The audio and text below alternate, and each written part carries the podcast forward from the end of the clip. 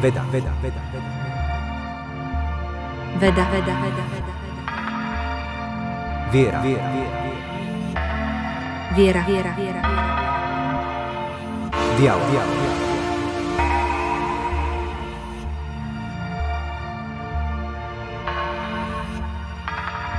Veriac, nevediac. Ahojte, vítam vás pri novom dieli podcastu Veriac nevediac, ktorý je určený pre všetkých pravdu hľadajúcich nadšencov vedy, náboženstva alebo aj oboch týchto disciplín, ktoré podľa niektorých kolidujú, ale podľa iných sa podporujú alebo aj navzájom doplňajú. V nasledujúcich minútach by som vám rád predstavil jednu veľmi zaujímavú osobnosť. Muža, o ktorom môžeme tvrdiť, že zmenil názor, dokonca to hovoril o sebe aj on sám. Pýtate sa, čo tým myslím? A o aký názor sa jedná? Pozrieme sa na biografiu a odkaz jedného známeho anglického filozofa a intelektuála, celoživotného ateistu, ktorý na sklonku svojho života uveril v existenciu entity, ktorú môžeme nazvať Bohom. Budeme sa rozprávať o pánovi s menom Anthony Flew, autorovi ese The Presumption of Atheism a knihy There is a God, veľkom mysliteľovi 20. a 21. storočia, ktorý ovplyvnil mnohých súčasných filozofov. A to aj zo strany tých ateistických, ako aj nazvieme to takých, ktorí existenciu Boha priamo vyznávajú. Pozývam vás na túto objavnú dobrodružnú cestu životom tejto vynimočnej osobnosti a budem rád, keď svoje dojmy a otázky, ak nejaké budú, so mnou zazdielate či už formou komentáru pod týmto dielom alebo inou cestou.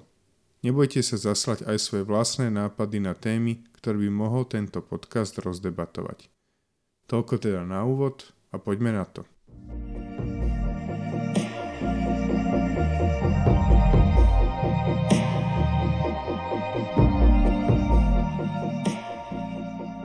Anthony Newton Flew sa narodil 11. februára 1923 v Londýne.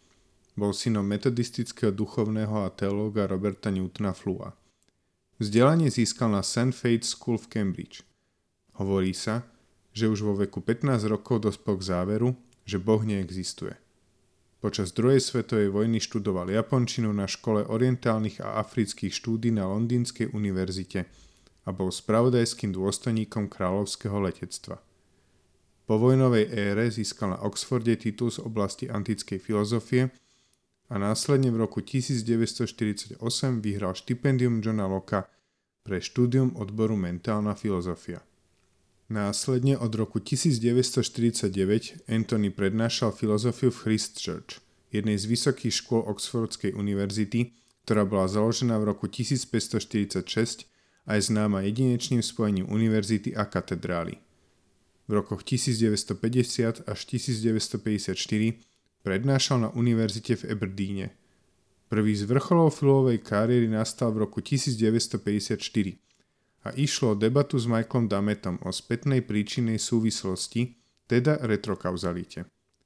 Pre vysvetlenie, obaja diskutovali o tom, či následok môže predchádzať príčine.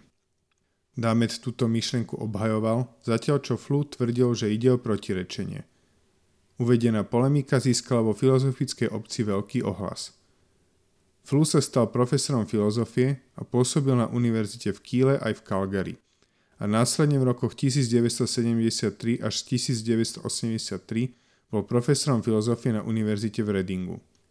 V tom čase vo svojej knihe Thinking About Thinking, diele z roku 1975, rozvinul jeden zo svojich najznámejších filozofických konštruktov – argumentačný klam No True Scotsman, alebo v preklade Žiaden pravý škot.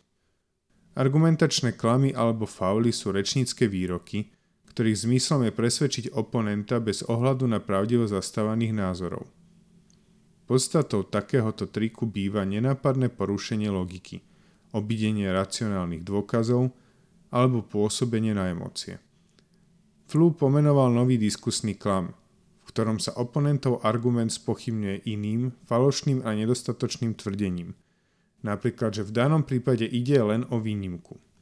Ako príklad bol použitý sled tvrdení o škotoch, a to konkrétne veta, žiaden škot si nesladí ovsenú kašu.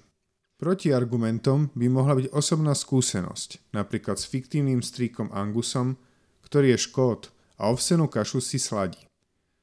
Nevzdávajúci sa oponent vás však môže skúsiť nachytať následovnou možnou odpoveďou, ktorá je už danou argumentačnou skratkou. Je možné, že tvoj strýko si sladí kašu, ale žiaden pravý škód si určite kašu nesladí. Dobre sa tento jav ilustruje aj na častých debatách s obhajcami komunizmu.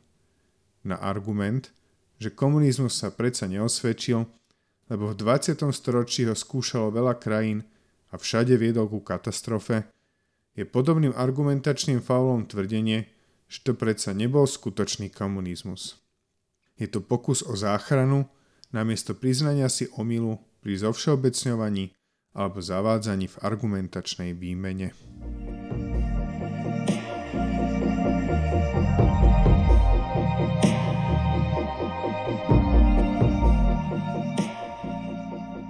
Anthony Flew patril vo filozofii k analytickým a dôkazným myšlienkovým prúdom.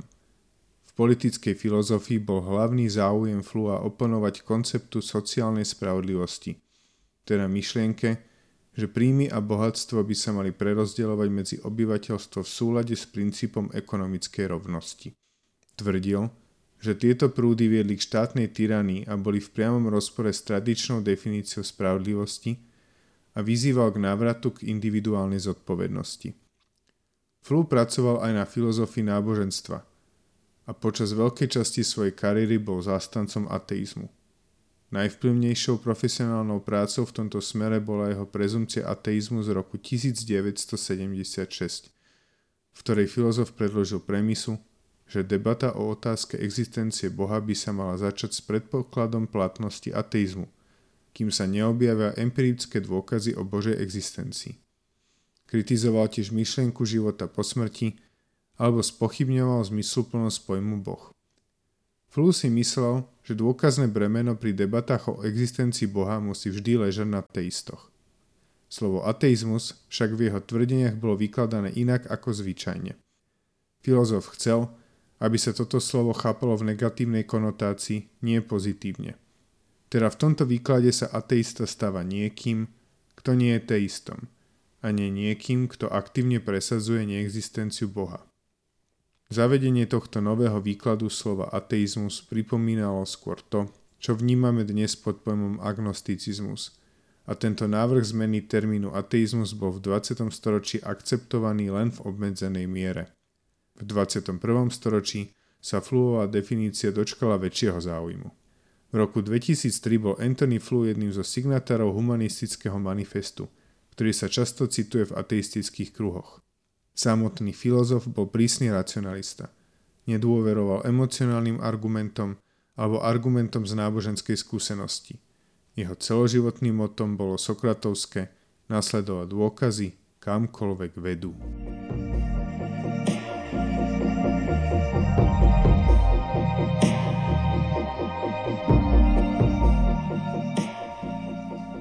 Pri niekoľkých príležitostiach od roku 2001 sa šírili zvesti o tom, že Anthony Flew konvertoval z ateizmu na deizmus.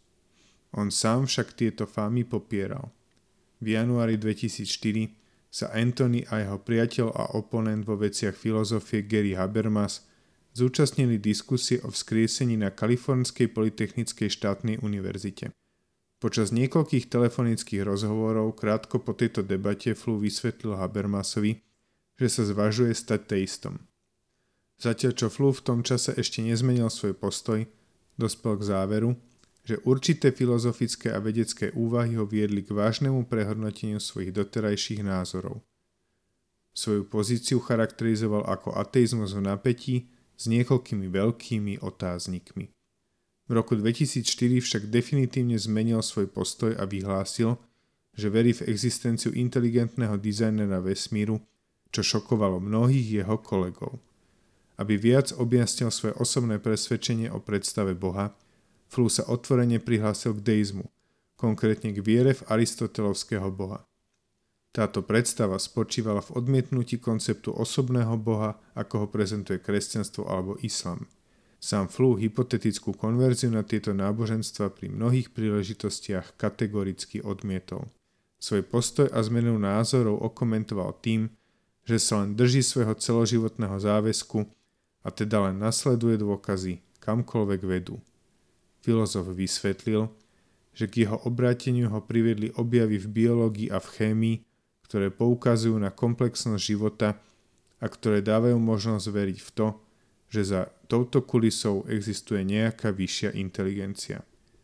Hoci uznával evolúciu, zároveň pripúšťal limity exaktnej vedy, ktorá podľa neho nebola a nie je schopná vysvetliť hádanku pôvodu života. V roku 2007 napísal Flu v spolupráci s Rojom Abrahamom Vargisom knihu s názvom Existuje Boh, ako najznámejší ateista na svete zmenil názor. Reakciou na túto knihu bola kritika v článku The New York Times, kde sa uvádzalo, že Fluov intelekt upadol v dôsledku senility a že kniha bola predovšetkým dielom Vargisiho. Sám filozof však toto vyslovene poprel a uviedol, že kniha predstavuje jeho názory. Navyše odvtedy sa k hodnovernosti a autentickosti Antonyho myšlienok uznanlivo vyjadrilo viacero jeho priateľov a kolegov.